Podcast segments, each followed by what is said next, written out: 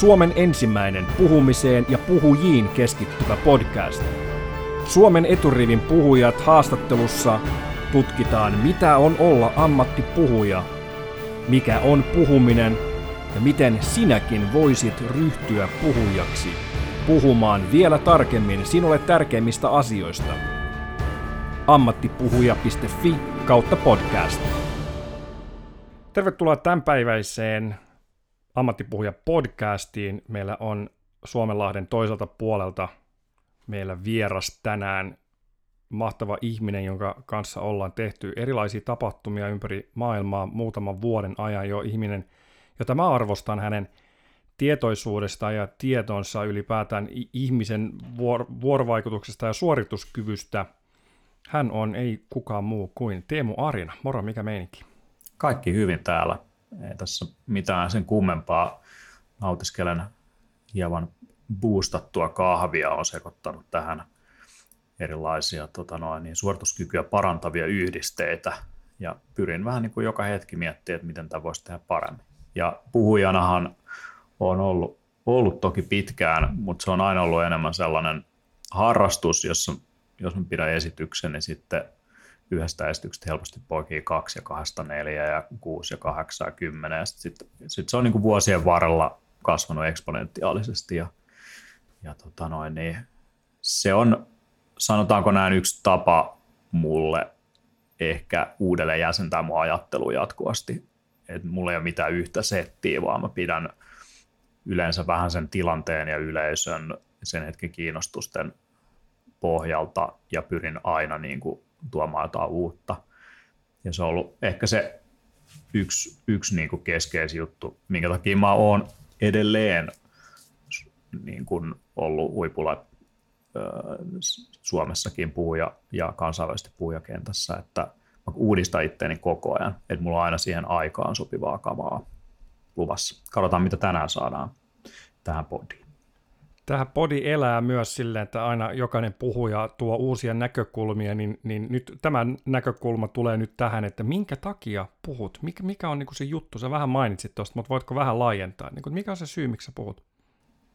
Se on mulle ö, meditatiivinen tila, missä mä itsekin joskus yllätyn, mitä mä sanon.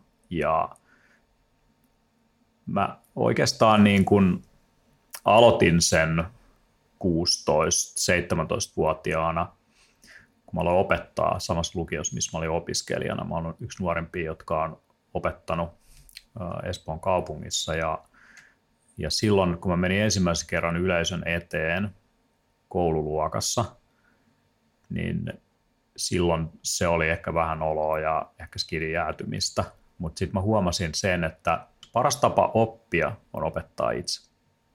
Ja, ja tota, kun sä omaksut jotain, vaikka sä osaisitkin jotain, niin vasta sitten kun sä saat kommunikoida siitä, niin silloin voi sanoa, että se on jollain tasolla sisäistetty syvemmin.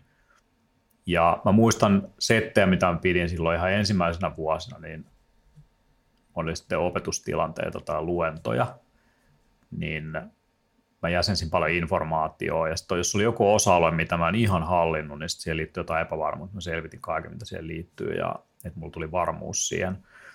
Se on oikeastaan säilynyt tähän päivään asti, että jos mä haluan omaksua jotain uutta tietoa, niin mä alan opettaa sitä.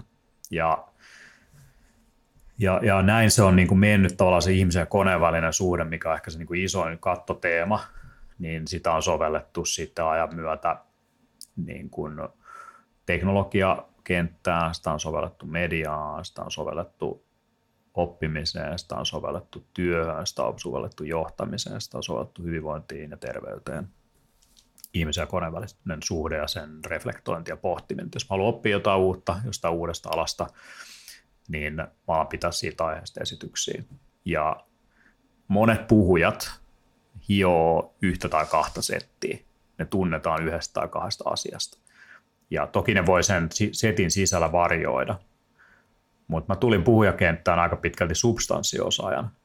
Eli mulla ei ole tausta se, että mä olisin vaikka joku entinen urheilija tai ja puhuisi voittamisesta tai, tai joku yritysjohtaja, joka puhuu johtamisesta, vaan mä oon Teemu Arina, joka, joka niin kuin ajattelee, mitä maailmassa tapahtuu ja mihin se on menossa. Ja sitten jos mä alkaa kiinnostaa joku osa-alue, niin mä jäsenän sitä puhumalla. Ja usein sitten puhe, jonka sä valmistelet, niin se ei ole edes se, minkä mä vedän. Roosevelt sanoi aikanaan, että plans are nothing, planning is everything. Eli se, että sä vaikka luot jonkun suunnitelma jostain asiasta, niin se luo itse asiassa se suunnitteluprosessi itsessään kyvyn mukautuu tilanteessa, kun asiat ei mene suunnitelman mukaan. Ja tämä on ihan perus niin kuin johtamisen ajatus ja tällainen ehkä sotilaspuolenkin kela, kun sulla on plan A ja sulla on plan B, niin sä oot itse asiassa valmis myös plan C ja D, koska sä oot käynyt niitä skenaarioita läpi. Ja yksi paras tapa pitää esitys on valmistella setti ja sitten ei vetää kalvoja ollenkaan. Eli sä valmistelet ne kalvot, mutta sitten et näytä niitä kalvoja, sä puhut vapaasti siitä aiheesta. Eli se suunnitteluprosessi itsessään valmistaa sut kognitiivisesti siihen asiaan. Ja se on oikeastaan se, mistä mä oon eniten nauttinut. Mä oon vuosien aikana pyrkinytkin rikkomaan sitä mun esityksen suunnitelmallisuutta niin, että tavallaan se antaa mulle tilaa lähteä johonkin ihan toiseen suuntaan. Se voi tarkoittaa sitä, että mä kerron sen väh- mahdollisimman vähällä niin kuin määrällä sanoja ruudulla. Eli mä luovuin aikaisessa vaiheessa bullet pointeista, äh, mieluummin isoja konsepteja, asioita, käytän ehkä enemmän kuvaa.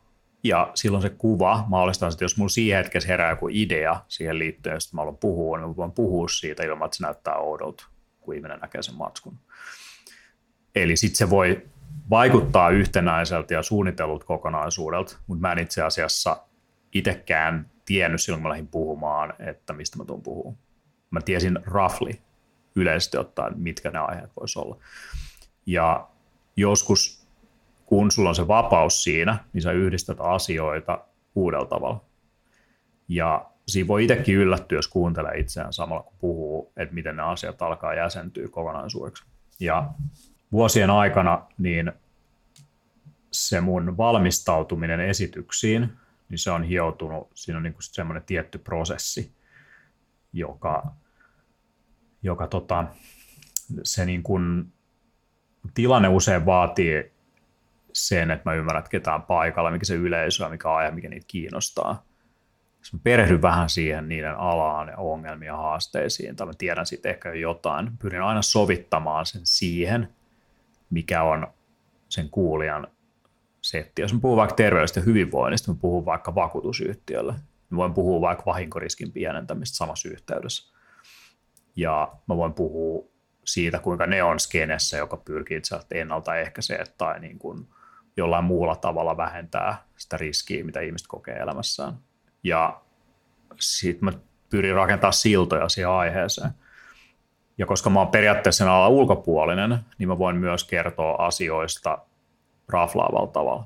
Mä voin sanoa jotain, jota kukaan alan sisällä tyyppi ei ikinä saisi sanoa tai voisi sanoa.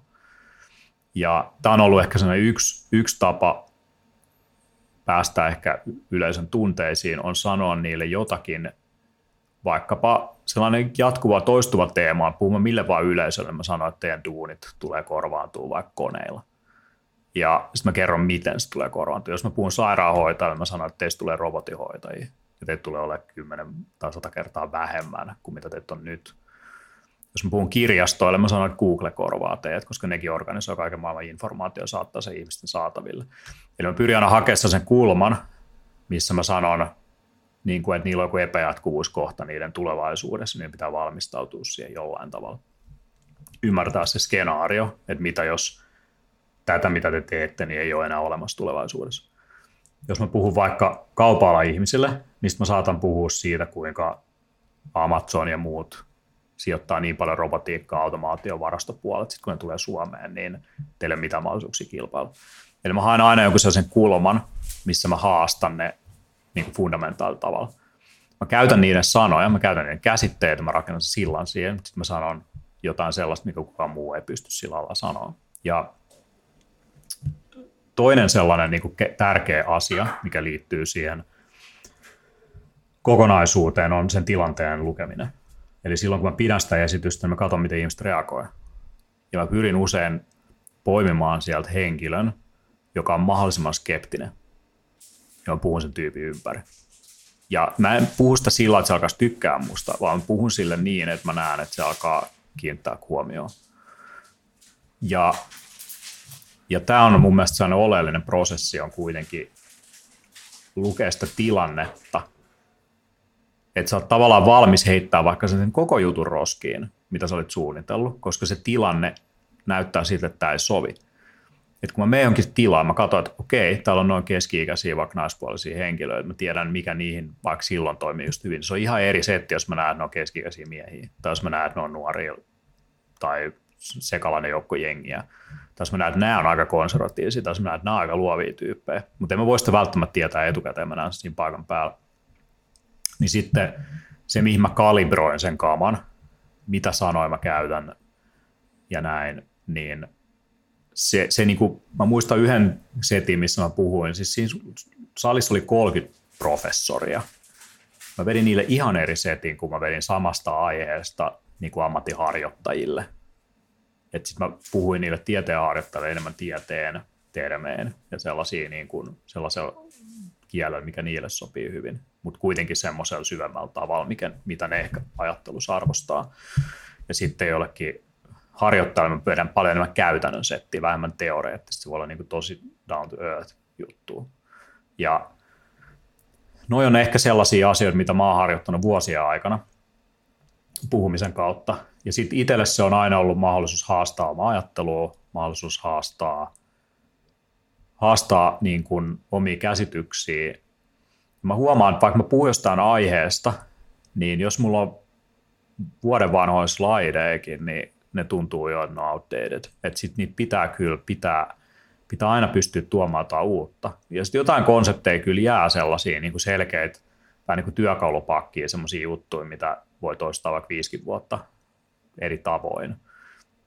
Yksi, yksi sellainen setti, mikä tuohon teknologiaan liittyy, mihin mä usein saatan lopettaa mun esityksen, on Xeroxin uh, niin kuin johtavan tutkijan Mark Weiserin sanat, joka oli myös lisätyn todellisuuden ja erilaisten graafisten käyttöliittymien, hiiren ja, ja kursori käyttöliittymien keksiä ja näin poispäin, tai kehittiä ainakin popularisoija, josta Microsoft ja eli Bill Gates ja sitten Apple eli Steve Jobs niin kävi varastamassa sen käyttöliittymän omiin tuotteisiinsa, niin Mark Weiser sanoi aikanaan, että merkittävimmät on ne teknologiat, jotka tulee katoamaan sellaisella tavalla, että ne sulautuu osaksi meitä. Ja se voi olla sellainen idea, mitä mä oon käyttänyt itse asiassa kymmenen vuotta. Nyt mä itse muistan, mä oon käyttänyt sitä lainausta ekan kerran kymmenen vuotta sitten. Ja, ja jotkut sellaiset konseptit on ihan ajattomia, sopii, mutta sitten on sellaisia juttuja, jotka ei vaan, niinku, ne, ne on niinku liian vanhoja, ne ei oikein resonoi siinä ajassa. Et se on vähän niin kuin me ollaan karanteeni aikana, niin on turha meidän puhua niin työn tulevaisuudesta, nyt siirrytään avokonttoreihin, kun ei siirrytä avokonttoreihin todellakaan, koska siihen liittyy erilaisia riskejä. Se puhut jostain muusta silloin, mikä just silloin on relevanttia, vaikka siitä, että, että tämäkin yhteys, mitä kautta nyt pidetään tämä Zoom, on nyt tällä hetkellä yhtä iso markkina-arvolta kuin seitsemän isot lentoyhtiöä, ja ne oli about rintarinnan vuoden alussa tai että 49 prosenttia yrityksistä on siirtynyt online-kollaboraatiovälineiden käyttöön, tai se liikenne niihin liittyen on lisääntynyt. Ja joka aikaisemmin oli niin kuin hidas prosessi, joka saattoi kestää viisi vuotta. Et se on, pitää aina hakea vähän siitä ajasta, niistä ihmisistä, siitä hetkistä juttui, ja se pitää sun ajattelun tuoreena, koska se joudut tekemään sitä toistuvasti. Jos mä pidän settejä kuitenkin 50-100 vuodessa, niin niitä on useampi kuukaudessa. Niin se setti, minkä mä vedän tässä kuussa, on eri kuin mä ensi kuussa, tai mitä mä vedin viime kuussa, ideaalisti. Jos mä vedän aina samaa läppää, niin se voi olla ihan hyvä setti, mutta silloin sä oot niinku artisti, jolla on yksi hyvä biisi.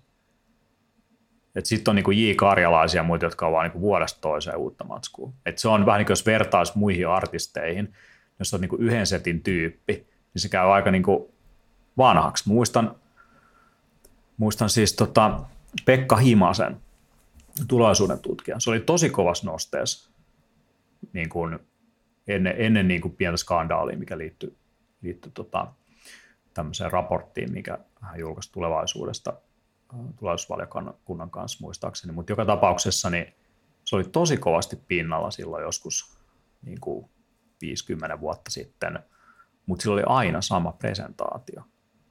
Aina. Se oli supersuosittu. Se oli aina sama setti. Niin se lentää se setti just niin kauan, jos pystyy uudistumaan, kun ajat muuttuu, niin, niin kuin ei ketään enää kiinnosta luovuus, vaikka sitten jos se aihe on siinä hetkessä jotain muuta. Mutta tässä tämmöisiä ajatuksia ehkä siitä puheesta. Mä tiedän, mä puhun jo nyt tässä sunkin haastattelussa suurin piirtein vastaa ihan spesifisesti sun kysymykseen, mutta niin kuin mä ehkä avaan ovia, mihin voidaan viedä tätä.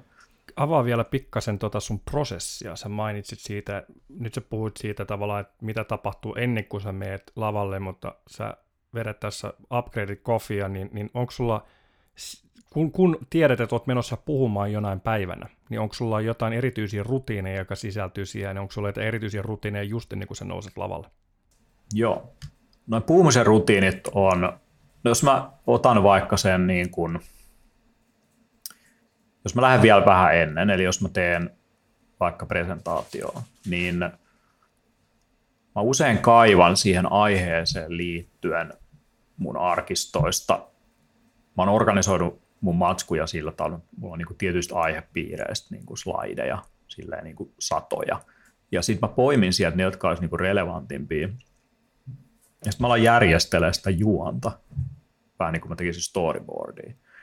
Ja se on jännä, että vaikka mulla olisi periaatteessa niin kuin sama otsikko, mikä on pyydetty, että mä tuun heittää, niin mä teen silti eri storyboardin niihin tilaisuuksiin. Ja siihen vaikuttaa just se, ketä siellä on paikalla, mikä ajankohta se on ja niin kuin mitkä mulla on sillä hetkellä ambitiot, mistä mä haluan puhua.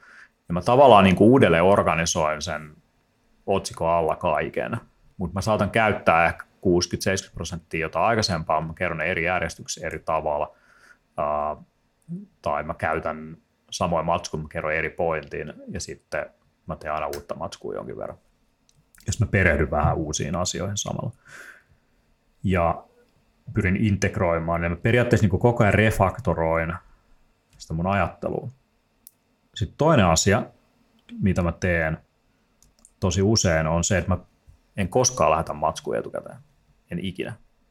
Aina järjestäjät puhuu ja se on niille niin pain in the ass, että jos ne ei saa matskua etukäteen, varsinkin jäbä, joka niin kuin dekkien takana periaatteessa ajaa niitä sisältöjä usein, niin mä en lähetä niitä etukäteen.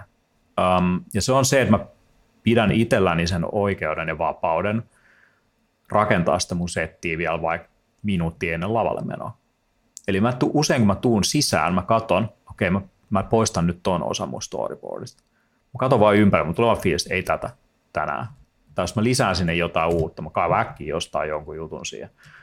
Ja, tai teen uuden slaidin siinä vielä, kun mä oon paikan päällä. Ja se on ollut itselle tosi tärkeää, että mä niinku, vähän niinku kalibroin sitä viimeiseen hetkeen. Ja sitten usein se, mulla on enemmän matskua kuin mistä, mitä mulla on aikaa. Ja sitten mä tiivistän sitä vielä. Mä heitän just aina lopuksi silleen, siellä on sille, että mä jätän sinne joku kaksi prossaa ylimääräistä, sitten mä otan ne pois silloin, kun mä näen, niin kuin, mikä se tilanne on. Ja, ja se toimii mulle itselläni tosi hyvin. Sitten mitä tulee niin kuin, ehkä niihin päivän rutiineihin, mä mietin myös pukeutumista sen tilaisuuden mukaan. Eli puhuja on kuitenkin esiintyjä, ja mä en halua olla vaikka ylipukeutunut jossain niin kuin informaalisessa setissä. Mutta mä en myöskään halua olla alipukeutunut, jos siellä on formaali jengiin paikalla. Ää, ja sitten taas toisaalta mä haluan aina tehdä jonkun pienen twistin siihen, että et mulla on jotain vähän erikoista. Niin kuin se voi olla joku vaate tai se voi olla joku rusetti tai jotain, koska ne jää usein mieleen jollain tasolla. Niin kuin ne luo sellaista, mulla oli pitkään, mulla oli vuosia, mulla oli erilaisia hattuja. Ja kun kukaan muu ei puhunut hattu päässä, niin mä olin se, puhun hattu päässä. Välillä ihmiset sanoo sulle, että ei saa pitää hattua päässä sisällä, niin kuin jostain yleisesti joku ikävä konservatiivi. Mutta sitten kun siitä na- niitä nauhoitettiin vaikka videolle, niin sitä aina muisti sen tyypin olla hattu. Ja, ja sitten se loppujen lopuksi, kun se on siinä neljäs, niin sit siinä, siinä näkyvä asia on, on myös niin kuin osa sitä performanssia. Ja tänä päivänä se saattaa olla, jos puhuu vaikka tosi futuristista teknologiaa, ja sitten mulla voi olla että vaikka hassut valoohtuvat lasit tai joku hassu rusetti, jossa on joku, joku valo. Mutta se, niinku, se on vaan sellainen pieni detail, joka niin kuin koristaa sitä settiin. Sitten tota, kun mä tuun paikalle, mä usein haastattelen vielä, vaikka mä olisin kuullut etukäteenkin, mä kysyn, että ketä täällä on paikalla, sillä niin kuin järjestäjiltä ja minkälainen niin kuin fiilis on. Tai jos on aikaisempia puhujia, mä kysyn, mistä ne puhuu, mihin ne keskitty. Ähm, mä harvoin ehin tulla paikalle, mä en kuulla niitä, mutta mä aina vähän tsekkaan, että mistä muut on puhunut. Jos mulla on mahdollisuus olla paikalla, niin mä oon usein kuitenkin, mä oon joko avaava kiinnoot tai lopetuskiinnoot, tai sitten mä oon jossain välissä joku, mutta mut usein vaikka closing, niin mä oon huomannut sen, että jos sä oot closing, niin sä oot vähän niin kuin vetämässä sen päivän yhteen kanssa. Se ei voi olla sillä, että ne on kuunnellut kaikenlaisia juttuja koko päivä, sitten tulee joku tyyppi vetää ihan puskasta jotain ihan eri aiheesta, sitten moikka, no niin sitten mennään koktaille, vaan mun pitää osittain rakentaa se mun setti niin, että se on niin kuin oikeasti closing. Ja se tarkoittaa sitä, että mä vedän siltoja siihen, mistä joku muu puhuu aikaisemmin. Mä vedän muiden aiheisiin. Eli mä referoin aikaisempiin puhujiin tai järjestäjiin tai siihen paikkaan tai johonkin näyttelyyn, mikä siellä on tai jotain.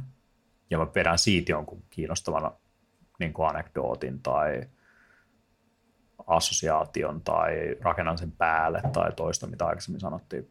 Ja se on mun mielestä myös tärkeää, että sä niin oikeasti integroit sen osaksi sitä kyseet tilaisuutta. Ja hyvä puhuja pystyy tekemään sen se ei vaan tule vetää samaa settiä, vaan se tulee oikeasti niin vetää asiat yhteen. Tai jos sä oot avaava, niin sit sä et tyhjänä pajatsoa. Että jos sä katsot sitä menuuta, niin et sä et tyhjänä sitä pajatsoa heti, että sä puhut kaikki ne aiheet, mistä muut tulee puhua.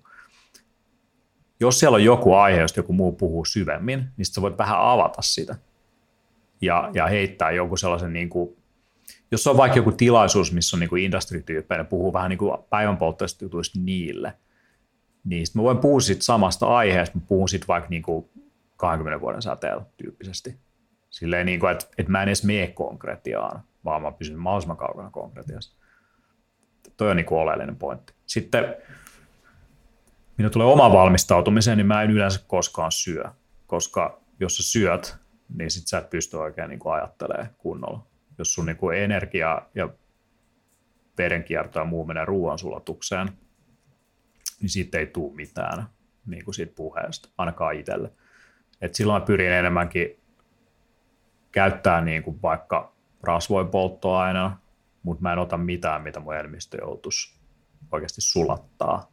Ja, ja tota, mä juon kahvia myös joo, mutta tota, en liikaa, koska sä oot ylistimuloitunut, niin sit se mun helpommin lisää ehkä, jos, jos on stressaava tilanne tai muu, niin se ei ole niin tarkkaa se esiintyminen, in my opinion. Ja sitten, että siinä pitää olla silleen niin kuin tarkka. Ja sitten mä valmistelen settejä tosiaan niin kuin usein vielä niin kuin viime hetkellä. Siis mä muistan presentaatiot, mitä mä oon tehnyt autossa matkalla sinne esiintymispaikalle. Sillä että mulla ei ole vaan, niin kuin, mulla ei vaan niin kuin löytynyt sitä juttua ennen kuin mä olen matkalla sinne. Ja, ja tota, mulle toimii aika hyvin silleen pienen paineen alla niiden rakentaminen. Et mulle ei todellakaan toimi kuukausi etukäteen teen on vaan se kyllä se niin kuin tapahtuu aika viime hetkellä. Ja se toimii mulle. Um, ja se on se kaikista ajankohtaisin setti aina silloin. Ja joo, ton tyyppisiä ajatuksia sitten lavalle menemisestä. Se riippuu vähän tilanteesta että puhuks, jos, jos on joku webinaari, niin siinä on ihan eri setti tietenkin kuin jos sä menet lavalle. Mutta mä pyrin usein tulee lavalle jollain, niin kuin, jos, se, jos se tila antaa siihen mahdollisuuden, niin vähän silleen teatraalisesti. Sillä niin kuin, mä en vaan niin kuin hiivi sinne, vaan sitten mä teen, mä, mä, mä voin jossain tilanteessa, mä oon tullut vaikka jollain, jollain niin kuin voltilla sinne lavalle tyyliin, niin kuin, että se on, jäbäkin ollut varmaan jos, joskus ohjaamassa, kun mä oon tullut Voltilla joku valmiakka kädä sinne. Niin tota, siis oikeasti. Kyllä, on, muistan nämä. Toi on mun mielestä myös sille oleellista, että se on niinku show jossain mielessä. Se voi olla se, että sä niinku juokset sieltä jostain takaa niinku sinne keskelle. Ei kaikissa tilanteissa sovi, mutta joissain tilanteissa on tosi hyvä. Jotkut tilaisuudet mä vaan videolla, mä en sano mitään, mä vaan laitan jonkun videon pyöriin niin kuin isommin kajareista. Se, se niin kuin entrance on oleellinen. Entrances puheen ollen, niin onko sulla tunnusbiisi tai tunnusbiisejä, mitä sä tykkäät käyttää, kun sä tulet lavalle? Ja miksi sä oot valinnut just ne? Better, Better Faster, Stronger, Daft Punk aikanaan niin kuin biohackingin liittyen vaikka niin kuin tämmöisiä, jotka vähän ehkä sanojen tai fiiliksen mukaan niin kuin liittyy siihen aiheeseen. Mutta en mä, en mä hirveästi käytä niitä, ellei niin kuin järjestäjä haluaa esitellä puhujia musiikilla, kun ne tulee lavalle. Niin silloin, silloin mielellään käytän jotain niin kuin energiaa kohottavia settejä. Ja sitten toinen on sellainen ehkä vuorovaikutus sen moderaattorin kanssa myös. Et pien, pieni small talk tai joku vaihto. Ja sitten jotenkin se avaus on aika oleellinen. Mitä sanot heti ekaksi, kun jengi on silleen niin kuin, okei, okay, kukas tämä jäbä on. Niin monet alkaa silleen niin kuin kertoa, hei, minä olen Teemu Harina ja minä sitä ja tästä tulee CV. Niin jos aloittaisi mieluummin, siis se on kaikista paras, aina tee, mutta mutta jos sen aloittaa jollain kysymyksellä tai sen aloittaa jollain niin kuin saman tien jollain anekdooti, se voi olla pointti, se voi liittyä vaikka siihen päivään. Se, voi, se on sellainen, niin kuin, että se on jotenkin tosi niin kuin spot on just sillä hetkellä heittää, niin mun mielestä se toimii aika hyvin. Ja jos se ei ole sitä, niin alkaa heti kertoa jotain tarinaa tai kertoa jonkun metaforan – niin se toimii mun paremmin. Ja sitten mitä tulee itsensä esittelemiseen, niin sen voi tehdä sen jälkeen. Ja jossain tilanteessa mä en edes esittele itteeni, vaan mä esittelen vasta lopuksi. Koska loppujen lopuksi ei kukaan tule kuuntelemaan sinne, kuka sä oot, vaan ne tulee kuuntelemaan, mitä, ne tulee itse asiassa kuuntelemaan itsensä. Ne tulee kuuntelemaan sinne. Ne tulee oppiakseen jotain. Ne haluaa reflektoida sitä itsensä, sitä mitä sä sanot. Niin, itsensä kautta, joo kyllä. Et siis jos mä kerron tarinaa, niin sen pitää olla sellainen, joka koskettaa niitä ihmisiä, että se on niille tärkeä ja oleellinen juttu. Niin jos mä puhun siitä, jos on tullut miettiä tulevaisuutta, mä alan puhua tulevaisuudesta, se on paljon kiinnostavaa, kun puhun, mitä mä teen, mitä mun tuotteet on, niin näin. Et se on sellainen, mikä on, niin kuin, on hyvä muistaa, että ei ketään oikeasti kiinnosta, kuka sä oot. On toki tilaisuuksia, mitkä, jos, jos on, on superkonservatiivinen yleisö, ja, tai jotenkin niin kuin, että nyt pitää vakuuttaa niitä vähän alkuun, niin sitten mä saatan kertoa vähän itsestäni. Koska joskus ihmiset saattaa sitten, jos sä et heti kerro, kuka sä oot, niin ne voi olla niin kuin vähän silleen, että oli hyvä esitys, mutta se ei, niin kuin, se ei tiedä yhtään, mitä se tekee. Niin se on vähän semmoinen, että jos on tosi auktoriteettivetosta jengiä, niin ne haluaa kyllä kuulla sen, että sä niin kuin asetat sun auktoriteetin siihen asiaan. Mutta mut mun mielestä sitä ei aina tarvii. Mm. Ja se riippuu myös tosi paljon siitä juontajasta tai moderaattorista, että millä, mi, miten ne tavallaan pitchaa sut sinne lavalle. Joo, usein kun ne kysyy multa tota asiaa, miten mä esittelen sut, niin yksi mitä mä käytän tosi usein on että älä lue mitään niin kuin ihmeen pioa, vaan kerro, miksi sä kutsuit mut tänne. Ja se on mun mielestä paljon parempi esittely aina, että se kertoo, miksi mä oon just siellä, miksi ne valitsi mut ohjelmaan, minkä takia kuin se, että se alkaa niin kuin kertoa jotain niin kuin mun CV tai jostain paperista. Se toimii aina paljon paremmin. Miksi me valittiin just tämä tyyppi tähän hetkeen? Ja mä kannustan siihen usein. Ja se, se vaan niin kuin toimii mun mielestä parhaan. Se on, se, tekee, se, on, se, on, se on ihmisille helpompi jotenkin relateaa se niin kuin intro silloin. Sä oot näitä keikkoja vetänyt jonkun aikaa. Montako sä oot vetänyt yhteensä? Oletko laskenut? Tuhansia keikkoja, koska tähän sisältyy siis 20 vuoden se niin kuin historia ja ammattipuhujana ehkä jostain niin kuin 2000-luvun alusta. Se on, se on parikymmentä vuotta. Ja, ja tota, mulla on siis presentaatioita niin kuin kansioittain.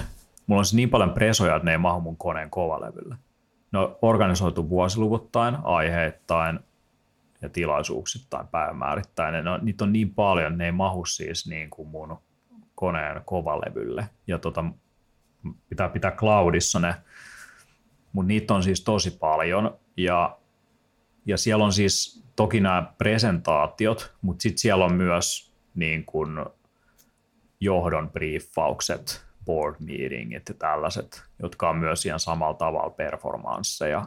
Ja koska mä kuitenkin työelämässä autan vaikka startuppeja kerää rahoitusta tai mitä nyt ikinä, niin siellä on, on myös sellaisia settejä aika paljon, ja mä lasken ne ihan samalla tavalla osaksi sitä mun puhujauraa. Ja kyllä niitä on, siis niitä kertyy kuitenkin joku about 100 vuodessa siihen kansioon, ja niitä on 20 vuotta.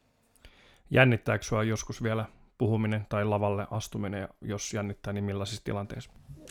Ei mua kyllä jännitä. Se jotenkin se itsevarmuus on rakentunut siihen. Mutta tota, mä muistan, että viimeksi mä jännitin sitä, kun mä puhuin lääkäreille Saksassa. Niin kuin lavalle menoa. Tai sitten mä puhuin jollekin, jos mä en ole pitkään aikaa puhunut jostain aiheesta jollekin tietylle tosi kriittiselle yleisölle, niin se voi olla vähän jännittävämpi tilanne. Uh, Mutta harvoin, harvoin se jännittää. Et mitä niin kuin enemmän mä oon himassa sen tietyn niin kuin, tavallaan ammattikunnan niin sitä vähemmän se jännittää. No mitä sä teet sitten, jos sua jännittää? Jos sä huomaat, että sä oot menossa lavalle vaikka Saksassa lääkäreiden eteen ja sua jännittää ihan sikana, niin mitä vinkkejä, mitä, mitä kikkoja sä käytät, että sä pääset siitä jännityksestä? Mä pidennän ulos hengitystä tietysti. Se on vaan asia, että mä lasken kestää hengittää sisään pidennän, että mun uloshengitys on pidempi. Se on mitä mä teen. Ja mä muistan sellaisen keissin, se oli 2008, taisi olla. Ja se oli Hollannissa iso tällainen teknologia-alan tai tämmöinen startup-konferenssi. Ja mä olin siellä vähän niin kuin startuppina, vaan niin kuin mulla oli näyttelystä ja standi. Ja siellä oli semmoinen kilpailu, missä sellainen niin kuin startup-kisa, mihin oli valittu kymmenen firmaa. Mä muistan, mitä siinä kävi, mutta me ei, niin kuin, me ei oltu mukana siinä. Se oli käytännössä silleen, niin kuin, voi olla, että me oltiin myöhässä jostain applicationsta jostain, mutta joka tapauksessa niin me ei oltu siinä mukana siinä kisassa. Ja sitten yhtäkkiä meidän standille tulee yksi järjestäjistä sanoa, että, että ne on päättänyt valita yhden niin kuin ylläripuhujan. Ja ihan randomilla vaan jonkun niistä näyttelyastajista – vetää ilman, kun ne kaikki muut oli coachattu. Siis siellä oli, ne oli niinku coachannut, siellä oli ammatticoachit ollut coachaamassa niitä puhumaan jo kaksi päivää, niitä muita. Ne halusi vaan valita sinne jonkun ihan vaan niinku sivusta. Ja tota, mutta sen valinta perustui vaan siihen, että kerrot mitä sä teet niin nopeasti hissipuhe. Sitten kerron mitä me tehdään. Sitten meni pois, mä en sitten kelannut hirveästi. Sitten tuli myöhemmin takaisin sanoa, että hei, sä oot, sä oot, sut on valittu, sun pitää tulla lavalle heittää tämä setti 15 minuutin päästä. Ja tota, sulla, sulla, on vi, sulla, on niinku, sulla, sulla on 15 minuuttia aikaa miettiä, mitä sä sanot. 5 minuuttia. Ja tota, sitten mä menen sinne, mä, mä valmistelen sen niin, että mä menen siihen tilaan, missä niitä pitchejä vedetään. Siellä on muut puhumassa, vetämässä niitä valmentajia valmentavia settejä. Mä istun sinne niin kuin jonnekin takariviin, jos mä vaan suljen silmät, että mä rupean niin kuin vaan meditoimaan. Sillä mä en kuuntele, mitä ne sanoo siellä. Mä vaan aletaan niin iistiä ja hengittelen rauhallisesti. Ja tota, sitten sit mä kuulen, kun se juontaja alkaa juontaa, niin kuin, että he on valinnut tähän tämmöisen niin kuin ylläriset, ei ole mitään slideja niin kuin varsinaisesti eikä mitään valmisteltuna tähän tilaisuuteen, ei mitään puhetta, heittää pitchin. Ja ja sitten sanoo mun nime. Ja kun mä menen sinne, niin mä otan kolme mandariinia siitä jostain niin kuin snackikorista. Ja mä menen lavalle sillä, että mä jongleeraan niillä mandariineilla. Sitten ne mandariinit tippuu siihen lavalle. Ja sitten mä sanoin, että onko sullakin joskus sellainen olo, että sulla on liian monta asiaa ja niin ne ei pysy, meinaa pysyä käsissä. Ja sitten mä, sit mä heitän sen mun läpän, täysin calm, täysin niin kuin cool, mä en ole miettinyt yhtään, mitä mä sanon, vaan puhuu jotain mitä, mitä siinä hetkessä tuntui hyvältä, viisi minuuttia, ja sitten mä lähdin sieltä pois, ja sitten tuli sellainen fiilis, että se meni ihan nappiin. Mä ensinnäkin kellotin sen minuutilleen sen pitchin. Mä heitin hyvät yläfemmat sen juontajan kanssa. Mä heitin ton jongleraushomman siihen, ja sitten niinku, se meni ihan hyvin, mutta en mä usko, että mä voin voittaa sitä, koska ne kaikki muut oli kuitenkin niin valmistautuneet. Sitten mä menen takaisin standille, sitten tulee, tulee, tulee parin tunnin kuluttua, että hei, sä oot voittanut koko tuon kilpailua. Yhtäkkiä vaan siellä tuhansia ihmisten edessä ja jotka serpenttiin, niin tulee katosta ja ilotulitteita. Ja sitten kysytään, että oli, no niin, mitä nyt tuntuu, kun sä voitit tämän palkinnon. Mä olin silleen, okei, okay. mulla on vieläkin se 3D-tulostettu palkinto meidän toimistolla. Mutta tota, se, se oli aika sellainen niin kuin, hyvä muistutus siitä, että ainakaan mitä ei kannata tehdä, niin on yrittää niin kuin viime hetkellä hirveästi niin kuin stressaa ja jännittää mitään. Vaan niin kuin jos sä lasket sen sun jännityksiä, mieluummin että ajattele yhtään mitä, vaan luotat vaan ittees, haet sen luottamuksen, niin sitten se, kyllä se niin kuin tulee se setti sieltä. Koska jos sä oot hermostunut ja stressaantunut, niin kyllä se niin kuin häiritsee sitä flow-tilaa.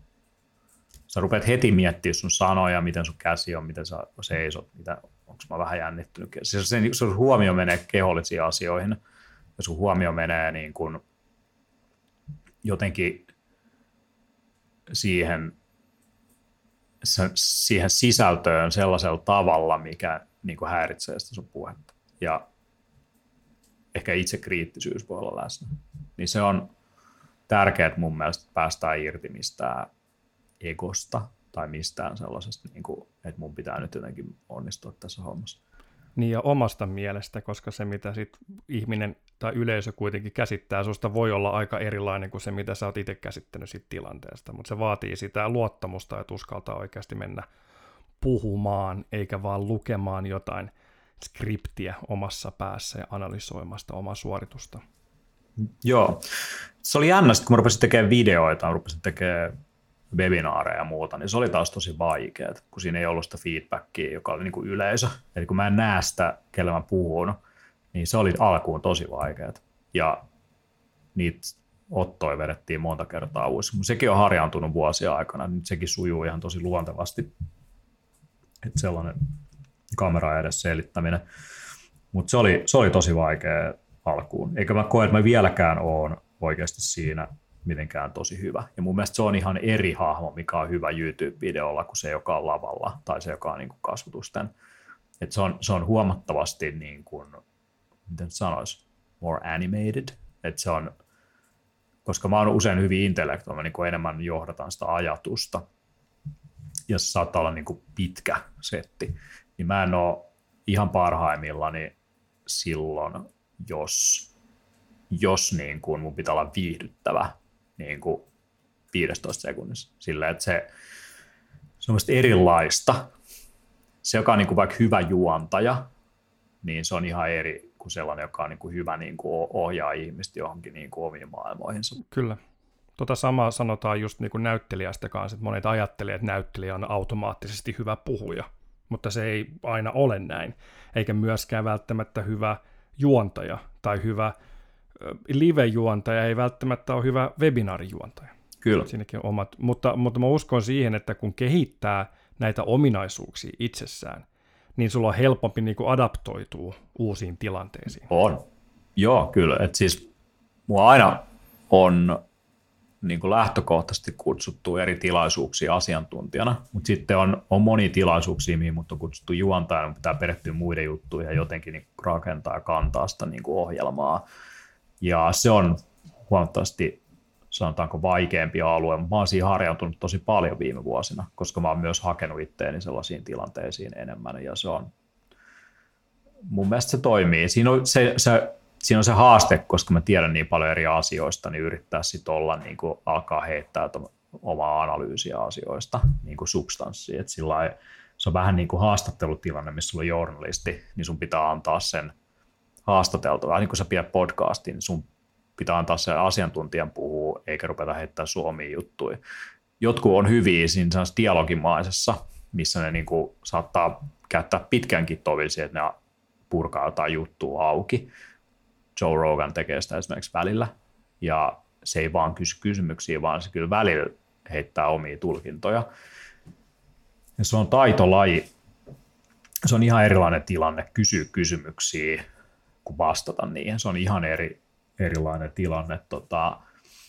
sitten jotenkin tasapainoilla niiden välillä, että se rupeaa niin kuin jyräämään sun haastateltavia.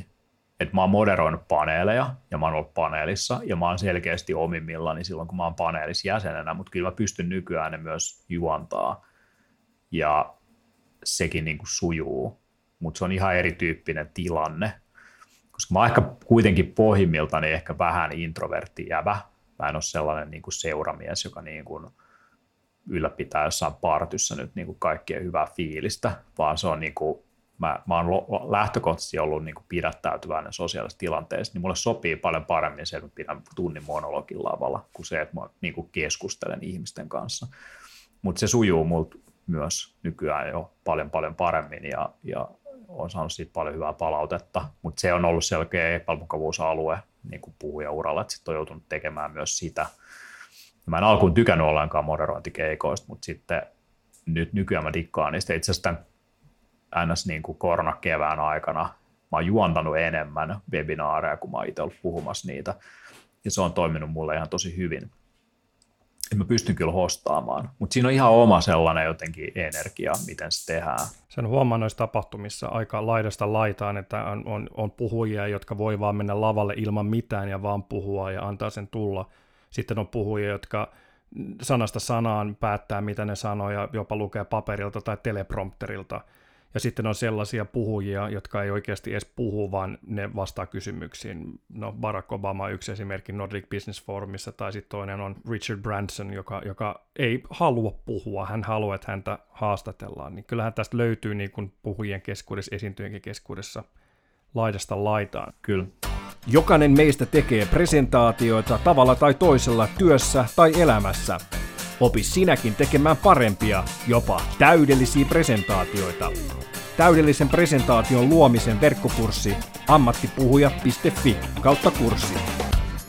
Sä oot varmaan puhunut kaikin näköisissä erilaisissa tilaisuuksissa, niin voitko heittää jonkun villein ja viilein paikka, missä sä oot ikinä puhunut? Mä perustin mun firman 16-vuotiaana. Sitten sen johdosta, kun tuli asepalvelus, kutsunnat, niin mä vaan laitoin ne viestin, että mulla on työntekijöitä ja tämä firma menee nurin, jos mä menen palvelukseen. Ja sitten mä niin lykkäsin sitä joka vuosi sillä, että sit mä olin 27 tai 26, ja sitten mun oli pakko niin kuin valita, että meneekö mä sinne. Ja sitten mä menin, ja mun puhelahjojen kautta mä päädyin sitten itse asiassa puolustusvoimissa niin kuin erikoistehtäviin, ja kiersin ö, armeijan sotilaspuku päällä eri tilaisuuksissa puhumassa.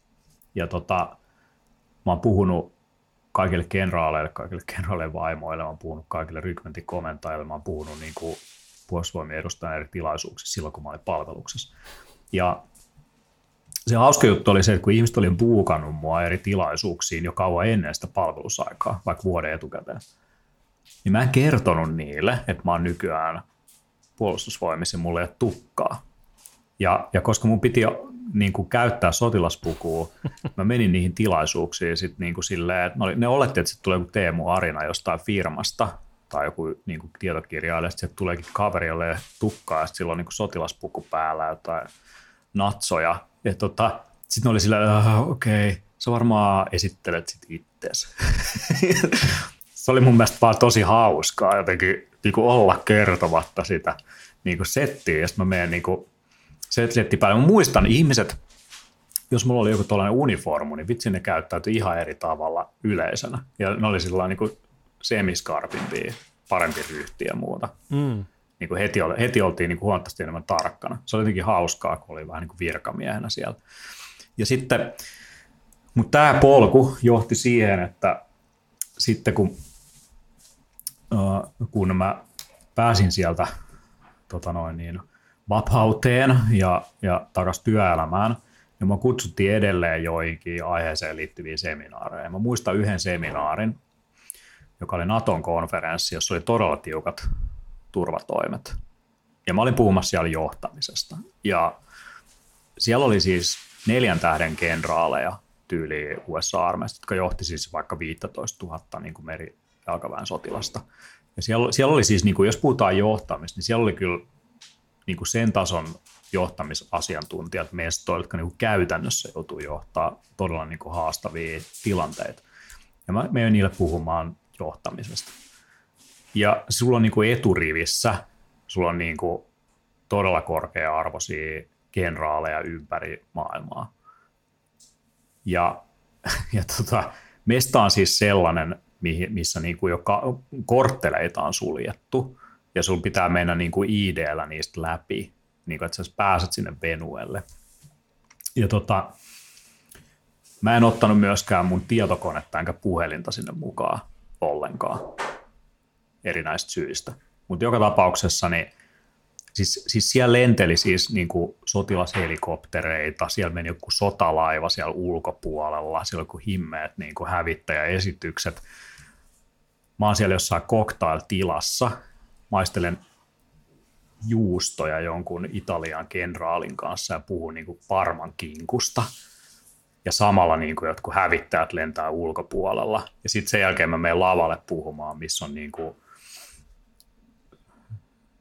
se oli, se oli siis niinku, se oli ihan täysin leffakamaa. Tai se on, tai semmoinen vähän niin kuin olisi jossain vaihtoehtoisessa todellisuudessa hetken aikaa. Ja sitten mä venin sen mun setin, ja, ja siis siitä tuli tosi kovat palautteet. Mitäs muuta? No sitten toinen on lentokoneessa. Mä oon pitänyt keynote-esityksen lentokoneessa. Itse asiassa varmaan ensimmäisen maailmassa, missä pidetään seminaari lentokoneessa. Se oli lento Frankfurtista tota, Orlandoon. Ja sillä lennolla oli juontajana Saksan uutiskanava Deutsche Wellen juontaja. Se juonsi sen tilaisuuden. Ja se tuli siis niin kuin lentokoneen matkustajille sen niiden näytön kautta, mikä niillä on siinä penkissä. Ja, ja tota, siellä oli sellainen sisäverkko, jonka kautta se striimattiin niihin näyttöihin. Ja mä puhuin niille, että miten ne voi hakkeroida lentomatkustamisen niin, että niille ei ole jetlagia tai miten ne voi varautua vaikka tänä päivänä, ettei saa viruksia tai jonkun taudin. Ja, ja siis se oli niin kuin ensimmäinen niin kuin keynote ilmassa. Ja, ja tota, mä en siis siellä jenkkipäässä niin kuin mitään esitystä pitänyt. Mä vaan pidin sen siinä matkalla sinne. Ja se oli, se oli ihan niin kuin siistiä sillä heittää sellainen presentaatio ilmassa. Onko joku, sulla joku tavoite puhujana? Onko sulla joku saavutus, joku tapahtuma tai jonkun toisen puhujan kanssa tai joku tietty tilaisuus tai paikka, missä sä haluaisit puhua tai luennoida? Mä oon puhunut tosi isois, isoilla lavoilla ja se on aina mistä mä tykkään. Uh, siinä on jotenkin enemmän energiaa ja siinä on vaan, se on vaan sellainen, mä tykkään niinku siitä performance-aspektista, mitä isompi se lava ja mitä hienompi se tekninen tuotanto on. Ja, ja, ja niin kuin se on, se on niin kuin aina siistiä, mutta loppujen lopuksi se, mistä mä saan kaikista eniten, on sellainen tilaisuus, missä syntyy sellaista keskustelua, missä mä itsekin niin kehityn ja opin siitä aiheesta. Ja mä niin loppujen lopuksi tykkään enemmän sellaista seteistä, missä syntyy jotain sellaista dialogia niin, että se ei ole vaan, että mä tuun ja heitän setin, jengi taputtaa viisi tähteä, olisi tosi hyvä esitys ja näin. Mä en, mä en niin jaksa sitä enää niin paljon. Että sitten pitää olla niin vähän, vähän enemmän syytä lähteä. Mutta sitten, jos siinä on joku tällainen aspekti, että mietitään jotain tosi tärkeää asiaa, johon mä voin oikeasti vaikuttaa, joka oikeasti muuttaa firman strategiaa, niin se on, se on inspiroivaa ja teen sitä tosi mielelläni vähän enemmän niin kuin valmennustyyppistä settiä. Mutta kyllä mä tykkään tosi paljon esiintyä jonkun muun kanssa. Sillä että pidetään jotain dialogia. Voin niin kertoa pari keissiä, jos mä oon eniten digannut. Toinen oli Esko Kilven kanssa, joka on edes mennyt. Puhuu paljon niin työmuutoksesta johtamisesta – ja me pidettiin tosi paljon esityksiä kahdestaan. Siltä että me ei valmisteltu niitä mitenkään. Meillä oli aihe, me puhuttiin vähän siitä, mutta me puhuttiin sillä tavalla, että hän puhuu vaikka minuutin, mä kuuntelen tarkkaan, mä mietin mitä reflektioita, mulla tulee assosiaatio, että mä jatkan siitä, mä vähän niin kuin rakennan hänen päälleen. Hän alkaa kuuntelemaan, mitä mä sanon, ja sitten mä lopetan, mä, mä niin kuin vähän siirrän sen puheenvuoron vaan kääntämällä mun niin kuin yläkehoa häntä kohti, niin hän tietää, että se on hänen vuoronsa ja sitten hän jatkaa siinä. Ja, ja tälleen niin kuin vedetty, vedetty niin kuin yliopistoissa ja yritysten boardroomeissa jotain niin kuin deepia kamaa, niin se, ne on ollut parhaat settejä, missä on niin kuin syntynyt ihan älytöntä kamaa, kun on ollut kaksi asiantuntijalla vähän eri niin kuin fokus. Ja sitten saman setin mä tein Henkka Hyppösen kanssa. Sillä että meidät oli kutsuttu puhumaan tai valmentaa yhden yrityksen strategiapäivään ja strategian muutosta jonnekin, jonnekin tota Lappiin tai jossain se oli Keski-Suomessa. Ja tota, johonkin hiihtokeskukseen. Ja käytännössä niin mitä me tehtiin, niin me juteltiin kanssa samalta, mä kerroin tämän idean, että hei, mitäs me vedettäisiin sen, että sä vedät sen ja mä vedän että mitäs me tehtäisiin näin, että vedetään se dialogina. Ja sitten kun sulla on Henkan tyyppinen henkilö, joka on tottunut radiojuontajana ja TV-juontajana ja näin haastattelijana, niin käymään dialogia, niin se sujuu meille tosi luontevasti. Ja mä muistan, että sen tilaisuuden jälkeen ihmiset tuli sillä, että, että vitsi, että oli hyvä setti, että te olette selkeästi valmistellut tätä yhdessä tosi pitkään, oli yksi pointti. Ja toinen oli se, että, että te olette varmaan tosi pitkään ja paljon tehnyt yhte, yhteistyötä. Oli, se oli eka kerta, kun mä tapasin Henkan face to face. Ja me juteltiin puoli tuntia ennen kuin me mentiin niin kuin ns. lavalle. Ja siellä paikan päällä. Eli noin on niin kuin ehkä sellaisia settejä, mistä mä niin itse dikkaan eniten. Joidenkin ihmisten kanssa se sujuu tosi hyvin ja luontevasti, joiden kanssa on vähän haastavampaa hakea sellaista niin kuin jammailua, mutta mut se on sitten jo niin kuin vähän niin kuin musiikki, vähän niin kuin soittaisi jatsia, että sä, sulla on vähän jotain niin kuin tekniikoita molemmilla hallussa, mutta kumpikaan ei osaa sanoa etukäteen, että mihin se menee. Niin se on yleisöllekin mun mielestä aika kiinnostavaa seurattavaa. Hmm. Oletko käynyt jotain esiintymisvalmennusta? Onko sulla joku valmentaja? Miten sä suhtaudut siihen, että voiko puhujaksi valmentautua? Mulla ei ole ollut puhujavalmentajaa, mutta mä oon opiskellut hyviä puhujia katsomaan niiden luontoja ja sitten esitysmateriaalien suhteen ähm, TED-konferenssien taustalla oli ainakin alkuvuosina, tiedä tekeekö nykyään vielä, oli tuo Duarte Design, joka, jossa on henkilö kuin Nancy Duarte, joka on tehnyt presentaatioiden suunnittelusta muutaman tosi hyvän kirjan. Ja, ja tota, niin kuin hänen kirjansa ja Duarte Designin noin setit on mun mielestä tosi hyviä niin kuin siitä minimalismista, että miten sä niin kuin tiivistät jonkun idean oikeasti siihen ihan ytimeen, etkä niin kuin vaikka käytä turhia viivoja. Toi um, Edward Tufte, joka on informaatio visualisoinnin oppii, se on sanonut, että se pitäisi pystyä kommunikoimaan mahdollisimman paljon, mahdollisimman vähällä määrällä viivoja. Ja, ja silloin niin kuin jokainen viiva, ihan jos, saa, jos sulla on joku taulukko, niin jokainen viiva, joka ei ole oleellinen, sä voit poistaa se. on niin kuin se idea minimalismista. Saatat niin kuin kaiken sen pois, mistä sä tai puhuu. Saatat kaiken sen pois, mistä millä ei ole relevanssia niin kuin sen asian pointin tekemiseksi, niin se on niin kuin hyvä esitys. Aina ei ole niin kuin aikaa tehdä sitä hiomisprosessia, mutta jos sen tekee, niin silloin se pystyy tiivistämään sen siihen ytimeen. Eli sitten mitä ne tekee, kun puhuja pitää esityksen, niin ne kuuntelee ja katsoo, mihin se keskittyy siinä puheessa, ja sitten katsoo sen matskui ja miettii, että mitä se ei sanonut, kaikki se pois. Ja sitten mitä se sanoo, niin miten sitä voisi jotenkin nostaa paremmin. Ja, ja metaforat on sellainen, mitä mä oon harjoitellut vuosien aikana, että miten niin kuin erilaisilla e- metaforilla tai visuaalisilla jutuilla voi joku asia esittää. Niin se on helpompi ihmisille ymmärtää ja muistaa, kun siihen liittyy niin paljon assosiaatioita. Et jos on tosi abstrakti asia, niin metafora on aina parempi tapa kertoa se.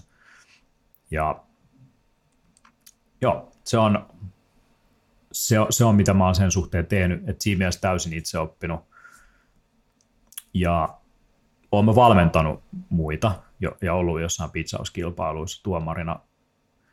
Ja olen jossain pitchaus-coachingissa käynyt joskus, kun mä pyörittelin startuppia. Se oli kyllä ihan eri, eri settiä itse asiassa se. Se on eri muoto kuitenkin, se on niin kuin eri media, jos sä pitchaat. Se on täysin eri media. Se oli, mä olin tosi hyvä puhuja, ja sitten kun, äh, niin kuin silloin jo, ja sitten kun mun pitikin yhtäkkiä tiivistää joku liikeidea kolmeen minuuttiin tai viiteen minuuttiin tai näin, niin sitten siinä on siinä onkin aika oleellinen se vuokaavio, mikä sillä kuuntelijalla on päässä, mitä bokseja sen pitää merkata. Että sun pitää pystyä kertoa, mikä sun tiimi on, mikä sun markkina on, mikä on se ongelma, mitä sä ratkaist, miten sä ratkaist, miksi sä oot saanut joku ratkaista.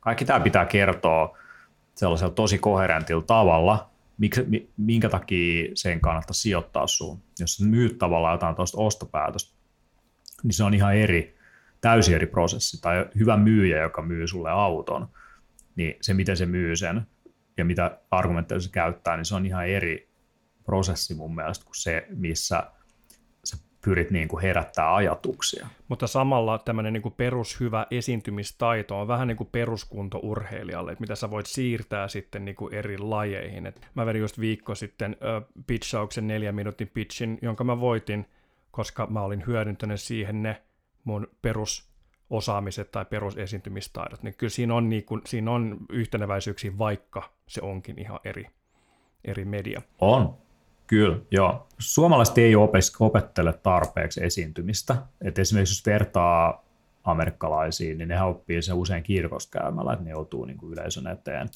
Ja meillä ei ole sellaista kulttuuria täällä. Jos menet kirkkoon, sä istut hiljaa penkillä, jos sä edes käyt siellä. Ja se on, se on niin kuin ero ehkä siellä, että ihan lapsesta asti lapset opetetaan niin kuin kommunikoimaan ja esiintymään ja puhumaan tuollaisissa tilanteissa. Ja siinä meillä on niin kuin kulttuurisia ehkä eroja siinä, että miten se toimii. Ja sit kuitenkin mä niin näen sen niin, että, että sillä ei mitään väliä, mitä sä tiedät, jos sä pystyt kertoa ja kommunikoimaan. Sit, koska sulla saattaa olla niin kuin one shot, one opportunity, vähän niin kuin Eminem sanoo tai laulaa. Eli kun sä meet sen yleisö eteen tai sen asiakkaan eteen tai sen sijoittajan eteen, niin jos sä pystyt kertoa sitä juttua selkeästi, vangitsevalla tavalla kiinnostavasti ja sillä että ihmisellä herää niin kuin fiilis, että tiedät, mistä puhut. Niin että sitä tuu ikinä saamaan sitä niin kuin kauppaa tai työpaikkaa tai, tai tota, rahaa siihen sun projektiin. Että kyllä se niin kuin on tosi oleellinen. Ja mulla itselläni on itse asiassa mentori, joka on mua mentoroinut. Tulikin itse mieleen, jos kysyt niin on itse asiassa yksi kaveri. Sen nimi on Robin Good, Luigi Canali di Rossi se on italialainen. Ja mä tapasin sen niin, että olin menossa Roomaan. Ja kun mä menossa Roomaan, mä kysyin mun alan tyypiltä, että mitä mun kannattaisi Roomassa tehdä. Ja sitten sanoin, no sä voit käydä Kolosseumilla, sä voit käydä siellä sun täällä. Mutta jos on oikeasti jotain mielenkiintoista, niin tapaat tää jävä, se nimi Robin Good. Ja sitten se antoi mulle se yhteystiedot ja linkkasi mut siihen. Sitten mä olen Roomaan ja sitten me sovitaan aikaa ja paikkaa, mutta sitten se liikenteen takia, niin mä vähän myöstyn siitä. Sitten sit Robin sanoi, että hei, mene tähän osoitteeseen, että hän tulee sinne. Siellä on hänen ystävänsä. Sitten mä menen siihen osoitteeseen, mä koputan ovea. Sitten avaa sellainen vähän, vähän niin kuin pidempi sellainen harmaa, hapsinen vähän Gandalfin näköinen tota noin, niin, tiedemies oven ja sitten se vaimo, myöskin vanhempi, vanhempi nainen. Ja tota, sitten mä kerron, että mä oon Robinin ystävä, että hän pyysi tulemaan tänne ja hän on tänne. Ja sitten sanoin, että Aa, joo, selvä, tervetuloa. Jos me vietä siellä kolme tuntia, me tehdään illallista siinä ja, ja tota, puhutaan vaikka mistä. Ja sitten se niin kolmen tunnin jälkeen niin kuuluu moottoripyörä ääni ja, ja sitten sit ovesta tulee Robin Good sisään. Ja silloin videokamera se alkaa saman tien kuvaamaan meikäläistä. Tämä on siis niin kuin aikana, kun ei ollut siis kännykkäkameroita. Tämä on aikana, kun ei ollut siis. Tämä oli siis niin kuin joskus, niin kuin, joskus 2000-luvun alkupuolella sillä, että sillä että DV-kameroita oli. Ei ollut edes niin kuin kiintoleville tallentavia oikeastaan. Se kuvaa mua DV-kameraa saman tien. Sitten se alkaa haastattelemaan mua ihan tuosta point blank. Me ollaan just syöty jotain pastaa siinä sen tota, isänän kanssa. Ja sitten mulle selvii, kun se alkaa mua haastattelemaan siinä, että, että ne mun isännät, jotka oli hostanut mua kolme tuntia, niin ne ei edes tiennyt. Ne, siis Robin ei ole ilmoittanut yhtään mitään, että mä oon tulossa sinne.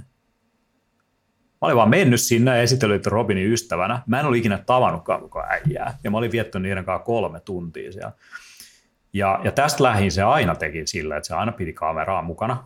Ja sitten kun mä, ruvet, mä rupesin selittämään jotain projekteja, sanotaan puhua vaikka niin sitten saattaisi ottaa kameraa siihen, Teemu, tell me about biohacking. Ja sitten, sitten what is it? Ja, ja sitten tota, sitten mä kerron, ja sitten se kyselee ja kyselee ja kyselee. Sitten sen jälkeen se lataa ne koneelle, ja sitten se katsoo, Teemu, look, see how you lost me here. Teemu, see, you're using too much jargon. Teemu, se kävi niitä nauhoja läpi ja se antoi mulle kritiikkiä, koska se oli kommunikaatioasiantuntija. Se oli niin kuin se juttu, se oli ollut rakentamassa peruskoodin, telkkari-imperiumia ja muuta. Se oli niin kuin ammattilainen kommunikaatios. Se ties ihan hirveästi kaikesta, mutta erityinen ammattilainen se oli siinä, mitä asioita kommunikoidaan. Ja se kuvasi mua nauhalle tosi usein. Se järjesti mulle yhden kuumattuan tilanteen. Mä olin kirjoittamassa yhtä kirjaa, jota mä ikinä saanut valmiiksi, mutta sen aihe oli niin kuin pilviyhtiöt tai cloud company. Se oli ennen, ennen pilvipalveluita ja mun puhuin niin yritykset, jotka toimii niin kuin pilvessä. Ja tota, ah, very interesting. Teemu, what, what if we do this? I get you a little audience, you give a presentation, is that okay for you? So, okay, joo. Tonight. Ah, okei, okay, selvä homma. Aamulla tapaan se. Sitten se on siis, se on käynyt parturissa kaupassa ja tavannut jonkun friendin ja näin niin kaikista oli, kaikista oli kysynyt, että hei, I have very interesting thing, there is this Finnish guy, amazing, he's coming. Uh, he, would you be interested to join, join me and uh, listen to what he has to say? Ja sitten se niinku kutsui ne kaikki siinä iltana sinne. Sillä oli siis sen parturi, sillä oli kaupasta joku tyyppi, sitten se oli jonkun kaveri jostain baarista pongannut, sitten se oli ottanut jonkun lapsen kadulta, sitten se oli ottanut jonkun naapurin, ja sitten jonkun friendinsä. Siis ihan sekalainen jengi. Ja se oli sille niin kuin hauskaa. Vähän sellaista niin kuin, vähän sellainen pilkäs silmäkulmassa, katsotaan miten tämä jätkä niin kuin pärjää.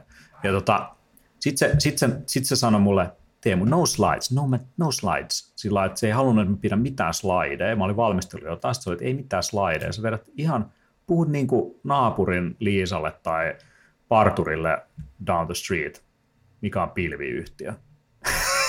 sitten sit mä pidin sen ja sitten sen jälkeen se haastatteli niitä yleisön tyyppejä siitä pikkulapsesta siihen parturiin, että minkälainen fiilis siitä tuli sitten esityksestä, ymmärsit, mistä tämä jätkä puhuu, mikä oli sun mielestä kiinnostavaa, missä kohtaa se menetit intressin tai kiinnostuksen tai missä sun keskittyminen herpaantui. Ja sitten me käytiin siitä dialogi sen, sen porukan kanssa. Ja siis, ja siis se aina laittoi mut tällaiseen niin kuseen joka kerta, kun mä tapasin sen. Ja, ja tota, mun mielestä tollaiset tyypit on ihan sairaan arvokkaita. Ja se, mikä siinä oli niin coachina erityisesti, niin se ei ollenkaan kiinnittänyt huomioon sisältä. Se ei mitään väliä, mitä mä puhuin. Se oli vaan, miten mä puhuin siitä. Eli ja, ja siis suuri osa coacheista, jotka coachaa vaikka startup-puolella jotain liikeideoita, ne keskittyy tosi paljon siihen substanssiin. Missä sä puhut, miten sä esität sen idean, onko se tarpeeksi selkeä. Tälle ei ole mitään väliä tälle tyypille. Sitä ei kiinnosta yhtään se substanssi. Se ei yritä yhtään coachata sitä sisältöä vaan se kootsaa ihan puhtaasti rakennetta ja, ja välittämistä. Ja läsnäolo ja sitä ilmaisua. Joo, kyllä. Mitä sä haluaisit puhujana sanoa tapahtuman järjestäjälle? Mikä on semmoinen tärkeä asia, mitä ne kannattaa ottaa huomioon, että puhuja voi tehdä työnsä mahdollisimman hyvällä tavalla? No, mä itse järjestänyt isompia tapahtumia nyt kymmenen isompaa tällaista Biohacker Summitia, joka nyt on myös lokakuussa ja ensi vuonna Hollannissa keväällä, niin niin kuin loppujen lopuksi se työ, mitä mä oon sieltä niin sillä puolella, on se, että mä paketoin ne puhujat uudelleen. Tosi usein nä- tapahtumajärjestäjät, niin ne pyytää sulta biot ja kuvat ja niin kuin vähän niin kuin silleen sellaisena heittää ne kehiin ja pyytää sulta sen esityksen otsikon. Niin mitä mä teen, niin mä usein editoin niiden otsikot, vähän niin kuin miettisin hyvää uutisotsikkoa, niin kuin mikä olisi hyvä kopi. Sitten kun mä annan mulle bion, mä siivoon sen yhteen kappaleeseen.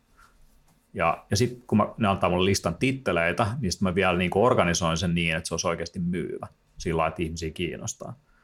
Että jos, on, jos on sellainen, niin kuin, siis niitä, on, mä, niitä voisi käydä paljonkin esimerkkejä läpi, mutta siis niin kuin usein ihmiset, jotka on puhuja, ne ei osaa myydä itseänsä mun mielestä. Siis se voisi niin kuin paljon paremmin paketoida. Mä paketoin ne vaan uusiksi. Ja se tekee siitä niin kuin tapahtumasta tietenkin kiinnostavan ulkopuolisille, mutta sitä kautta mä niin kuin teen niillekin palveluksen niille puhujille, että mä teen niin kuin niistä vielä isommasta tara. Ja, ja tota, se on niin kuin yksi asia. Ja sitten toinen on se, että mä usein niin kuin sanon, mikä, mä usein kysyn, mikä sua nyt erityisesti on lähellä sydäntä. Mä annan niiden puhua siitä, mikä niitä itse oikeasti inspiroi nyt. Eikä silleen, että mulla on joku editorial juttu, minkä, mihin mä haluan sen niin kuin istuvan. Et mä niin kuin usein niin kuin luotan siihen, että ne tietää itse parhaiten, mistä puhuu. Ja sitten mä vaan ehkä coachaan siinä, että me löydetään se aihe, joka sopii siihen ohjelmaan. Mutta se, se, että jos ne saa puhua siitä, mikä niitä nyt just kiinnostaa, niin sitten tulee mun mielestä usein parempi setti. Ja sitten yksi, mitä mä annan niille, annan niille tietyt ohjeet. Ja yksi on se, että mä sanoin, että jos esittelet itse, niin laita se vaikka mieluummin esityksen loppuun. ja tota, sitten jos käytät fontteja, niin käytä niin kuin mahdollisimman iso tekstiä silleen, että, että yleisön keski-ikä niin pitäisi olla fontin koko. että jos on niin kuin 50, niin 50 on hyvä fontin koko. Ja, silleen. ja sitten uh, kuvia, jos käyt kuvia, niin tee mieluummin fu, niin kuin koko ruudun kokoisia kuvia. Ja niin kuin, käytä laajakuvaa formaattia sen sieltä, se on joku neljä, niin kuin se esitysformaatti. Mutta siinä on paljon tuollaisia pieniä niin kuin sisällöllisiä juttuja, mitä on vaan niin kuin ohjeistan. Mutta sitten mitä tulee ammattipuhujiin, niin niiden pitää kyllä antaa niin kuin tehdä työrauha, sillä jotka on oikeasti hyviä.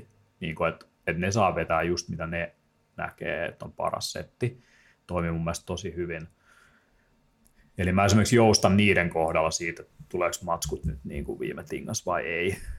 Et sit, se on, siitä pitää vähän lukea sitä niin kuin tilannetta ja tota, että matskujen lähetyksestä, niin mä aina annan matskut jälkikäteen, tai vaikka heti silloin tilaisuudessa koko yleisölle. Mä koskaan toimitan niitä niin kuukautta etukäteen. Ja tota, um, puhujatoimistoissa on ollut se hyvä puoli, että ne usein käy sen niin kuin sparrailun sen asiakkaan kanssa siitä tilaisuudesta ja mahdollisesti mistä mä voisin puhua. Et, um, se vapauttaa jonkin verran aikaa, koska jos mulla on sata vuodessa, niin jos mä jokaisen tunnin esityksen takia joudun käymään vaikka kaksi tuntia palavereissa, niin se on aika paljon aikaa, mitä menee niin kuin siihen niin kuin settiin. Ja mä pystyn tuollaista asiat käymään siis tosi hyvin vaikka puhelimessakin läpi. No tänä päivänä kukaan ei halua taata kasvatusten koronan takia, se on ok sanoa, että hei vedetäänkö etänä. Mutta ei se ollut aikaisemmin mitenkään itsestään selvä. Usein haluttiin, että tullaankin konttorille ja jauhetaan jostain.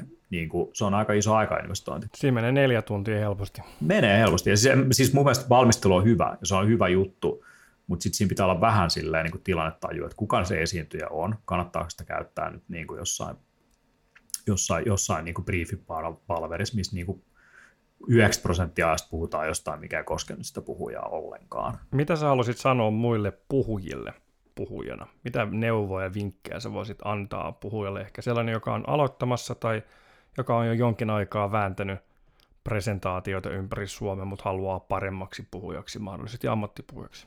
Ei kukaan kehity mun mielestä ammattipuhujaksi ilman, että puhuu. Ja yksi on se, että kaikki mahdollisuudet puhua, niin kannattaa käyttää. Myös se, että jos sä oot yleisössä.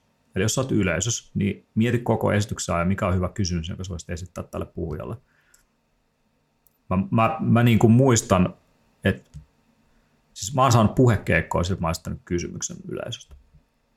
Sillä että et, et jos sä vaan, niin kuin, kun ei ihmiset esitä hyviä kysymyksiä, niin jos sä oikeasti osaat hyvän kysymyksen esittää, käydä vähän dialogia sen puhujan kanssa, niin sekin on ihan hyvä harjoittelu. Et sitten, se, on, se on, mitä mä oon itse joskus tehnyt nuorempana tosi paljon mä mietin koko esityksen ajan, mikä on se killer-kysymys tai pointti, joka kiinnostaa koko yleisöä sitä puhujaa, ja niin kuin mä esitän sen siellä.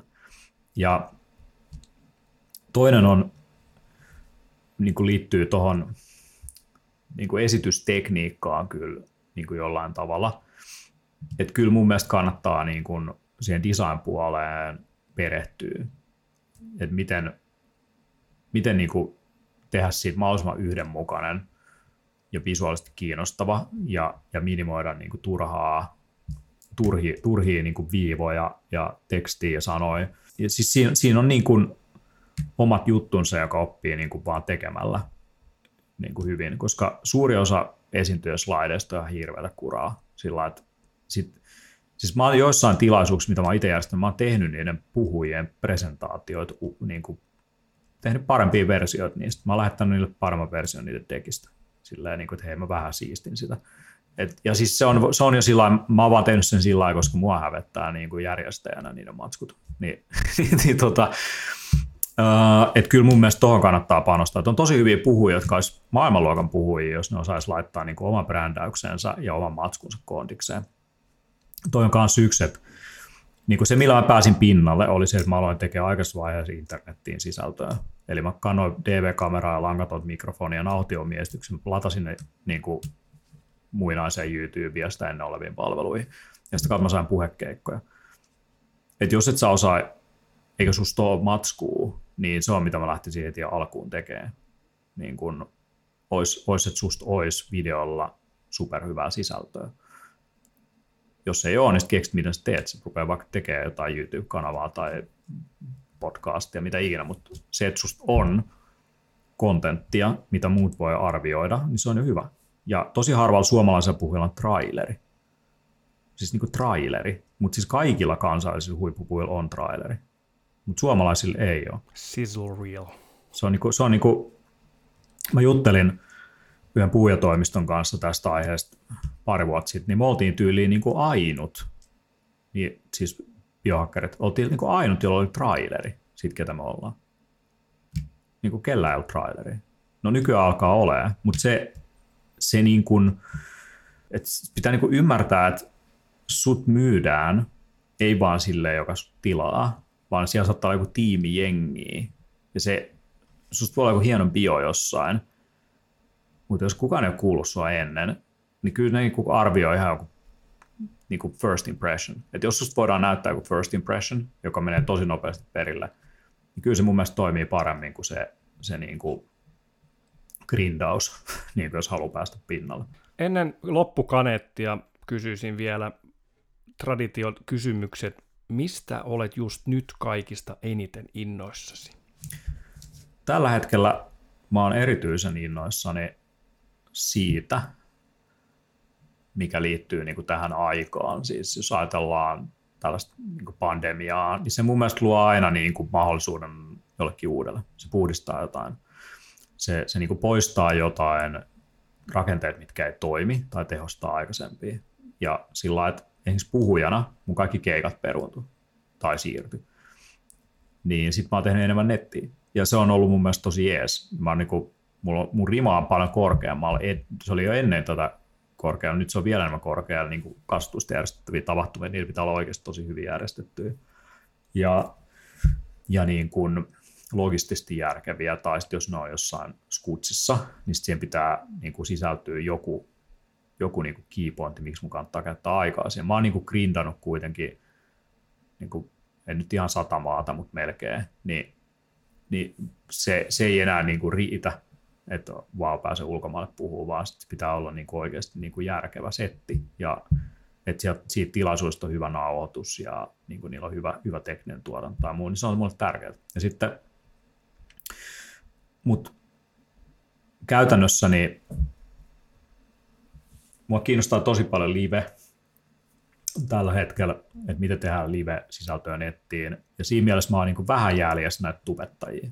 Että ne on tehnyt jo sitä niin kuin sisältöä eri, eri kanaviin, striimannut settejä. Ja, ja niin kuin mä rupean tekemään sitä itse enemmän ja uskon, että se tulee olemaan niin kuin tosi tärkeä juttu tulevaisuudessa. Et nuoret oppii nyt niin kuin ilmaisee itsensä 30 sekunnissa tai minuutissa johonkin storyyn tai johonkin mihin ikinä TikTokiin tai Snapchattiin tai muualle, missä on niin kuin aika raja tai, tai Instagramiin, se on aikaraja, missä ajassa sun pitää esittää joku pointti. Niin se on ihan eri ilmaisun muoto kuin presentaatio myös. Niin se, että sä saat tehdä tollasia hyvin, niin mä uskon, että se tulee olla yhä tärkeämpää myös tulevaisuudessa, koska nämä platformit on se, mitä kautta ihmiset seuraa ihmisiä. Mistä sä haaveilet? Uh, mä haaveilen niin kun jollakin tasolla siitä, että mun kalenteri olisi mahdollisimman tyhjä. Ja tota, et, et niin tämä liittyy itse asiassa myös siihen, että mä voisin koko ajan päättäen paremmin ja tarkemmin niin kuin omista aikatauluista. Et mä oon ollut vuosia kuitenkin ja niin kuin vähän niin kuin sellaisessa tietyssä rollercoasterissa niin kuin tilaisuudesta toiseen ja tapaamista toiseen ja muuta, niin mä pyrin niin kuin nauttimaan siitä, kukat kasvaa ja, ja tota, puut heiluu tuolla ikkunan toisella puolella ja sitten mä voin vähän itse päättää mun aikatauluista, niin se on, se on mielestäni oleellista, koska nämä on ne luovat hetket, missä niin kuin ideat syntyy, että ei ne, ei ne synny siinä, kun sä juokset paikasta toiseen, kyllä ne syntyy silloin, kun sulla aika istua alas, mennä kylpyyn, käydä saunassa. Ehkä mä oon vanhaksi, ehkä mun pitää siirtyä eläkkeelle tästä, jättää tämä jollakin muille tämä Nyt on hyvä aika siirtyä. Ei, mutta ennen kuin siirryt eläkkeelle, niin jos kiteyttäisi Teemu Arinan elämää ja puhuja uraa yhteen lauseeseen, niin mikä on sun motto tai elämäfilosofia? Mulla tulee mieleen, mitä mun yksi frendi, frendi sanoi sillä niin kun se kuvaili meikäläistä, niin oli siis se, että mä oon usein sellainen henkilö, joka osaa niin kuin ottaa ajailmiöistä kiinni ja, ja niin kuin kehittyä siinä jotenkin sen alan niin kuin mielipidevaikuttajaksi. Ja se on, tämä ei ole mikään motto, mutta vaan siis tuli vaan mieleen se, että, että silloin kun e-oppiminen oli tulossa, e-learning, niin, niin sitten mä, niin kuin musta tuli koulujärjestelmän kriitikko ja tulevaisuuden puhuja. Sitten kun yritykset alkoi siirtyä nettiin ja oli siistiä kollaboraatiotyökalut ja, ja näin, ja sosiaalinen media, niin sitten musta tuli niin kuin sen puhemies, ja suurin piirtein oli mukana lanseeraamassa sosiaalisen median käsitettä Suomessa ja yrityksiin. Ja kansainvälisesti musta tuli sen asian, asiantuntija. Ja sitten kun ähm, terveys ja hyvinvointi alkoi siirtyä yhä enemmän näihin, niin kuin voisi sanoa ihmisten omiin käsiin erilaisten kuluttajalaitteiden ja aktiivisrannekkeiden ja muiden kautta, niin, niin sitten biohacking oli se teema, mitä kautta musta tuli niin kuin jollain tavalla niin kuin sen asian niin kuin puhemies Suomessa, niin mä pystyn niin kuin uudistamaan itseäni sillä, että siinä vaiheessa, kun se, mä oon niin luonut, ollut mukana luomassa jotain ilmiöitä tavallaan, niin kuin, ja niitä on ollut useita eri aloilla, ja ehkä sellainen motto on niin kuin olla herkkä sen ajan ilmiöille ja hetkille, ja se niin kuin kyky ottaa kiinni siitä ajasta ja jotenkin niin kuin paketoida se muille ymmärrettävään muotoon on aina, mikä on tehnyt hyvät puhujat. Et aina hyvät puhujat on jotenkin kyvykkäitä siinä ajassa ja hetkessä ottaa kiinni sit, mikä on sillä hetkellä muille ihmisille tärkeää ymmärtää ja olla ehkä sellainen sanottaja. Niin kuin jotenkin niin kuin jalostaa sitä, mitä tapahtuu niille muille ymmärrettävään muotoon. Niin se on, mitä mä oon tehnyt ja toistuvasti eri aloilla ja kannustan muitakin tekemään. Vielä aivan viimeisenä vapaa sana. Kerro yleisölle, mitä sulla on menossa, kirjaprojekteja, valmennuksia, tapahtumia, mitä, mitä Teemun elämässä tapahtuu nyt ja lähitulevaisuudessa? Joo, eli meillä on 16-17 päivä Parker Summit, joka on kaapelitehtaalla, ja se on optimaaliset suorituskyvystä hyvinvoinnista terveydestä kiinnostuneille ihmisille, mutta vaikka ei olisikaan niin, kuin niin sanotusti kokisolans biohakkeri, mutta on kiinnostunut suorituskyvystä hyvinvoinnista terveydestä, niin tuonne kannattaa ilman muuta tulla, että siellä on kyllä pidetty huolta siitä, että, tai jos on kiinnostunut vaikka esiintymistä ja hyvistä presentaatioista, niin kyllä me niin kuin pyritään tekemään ja on aina tehty niistä tapahtumista vaan sisällöllisesti todella korkealaatuisia. Ja sitä voi myös toki netin kautta seurata, jos ei halua tulla paikan päälle. Ja sitten toinen asia on Biakkarin flunssaopas, joka me julkaistiin, sen saa nyt ruokakaupoista ja hyvinvointikaupoista kautta maan. Siinä on erilaisia keinoja, millä voi ehkä ennaltaehkäistä tartuntatauteja luontaisin keinoin. Ja siinä on käyty laajasti tutkimustietoa läpi siitä, mikä, mitä voi tehdä ravitsemuksellisesti elintapojen näkökulmasta, mitä voi kehittää ehkä sitä resilienssiä tässä ajassa. Siihen liittyen me tehdään myös sitten, se ei niin varsinaisesti liity flunssaan, mutta se liittyy tähän vastustuskykyyn ja niin sanotusti resilienssiin isommin. Meillä on työn alla sellainen Resilient Being kirja, joka on jatko-osa Biakkerin käsikirjalle. Ja jos haluaa tutustua tämänhetkiseen tuotantoon, niin kannattaa seurata Biakkerin käsikirja tai Biakkerin stressikirja tai vaikka tämä Biakkerin flunssaavas. Ja sitten vielä settinä, että jos haluaa seurata jossain, niin kyllä mun mielestä kannattaa niin kuin Biakkerin käsikirja tai Biohacking Book Instagramista ottaa seurantaan. Ne on aika isoja, isoja tilejä tällä hetkellä sieltä tulee aika paljon sitä omaa tutkimustietoa tietoa ja, ja kiinnostuksen kohdetta tiivistysmuodossa. Ja sitten Biker Summitin YouTube-kanava, niin mä teen siellä podcastia ja haastatteluita erilaisista kiinnostavista tyypeistä itse. Niin siinä on nyt jotain, jotain mihin tarttuu. teemuarina.fi, jos haluaa puukata puhujaksi. Tässä taas puolitoista tuntia vierähti. Me päästään nyt, Teemu lähtee Tallinnasta ennen kuin myrsky yllättää ja pitää sitten Suomenlahden toisella puolella. Mutta me katkaistaan lähetys, mutta me vielä jäädään hetkeksi neuvottelemaan, että olisiko sitten Biohackerin esiintymiskirja sitten seuraavaksi plakkarissa. Aina yhtä mukavaa ja nähdään myös Biohacker Summitissa huikea hyvää fiilistä sinulle Teemu, rakkaimmillesi Ei mitään. asiakkaillesi. Toivottavasti tulee paljon keikkaa. Joo, kyllä. Ja kiitos kuulijoille taas kerran puhumisiin. Koulutusta, inspiraatiota, vinkkejä ja yhteisöllisyyttä ammatikseen ja ammatissaan puhuvalle. ammattipuhuja.fi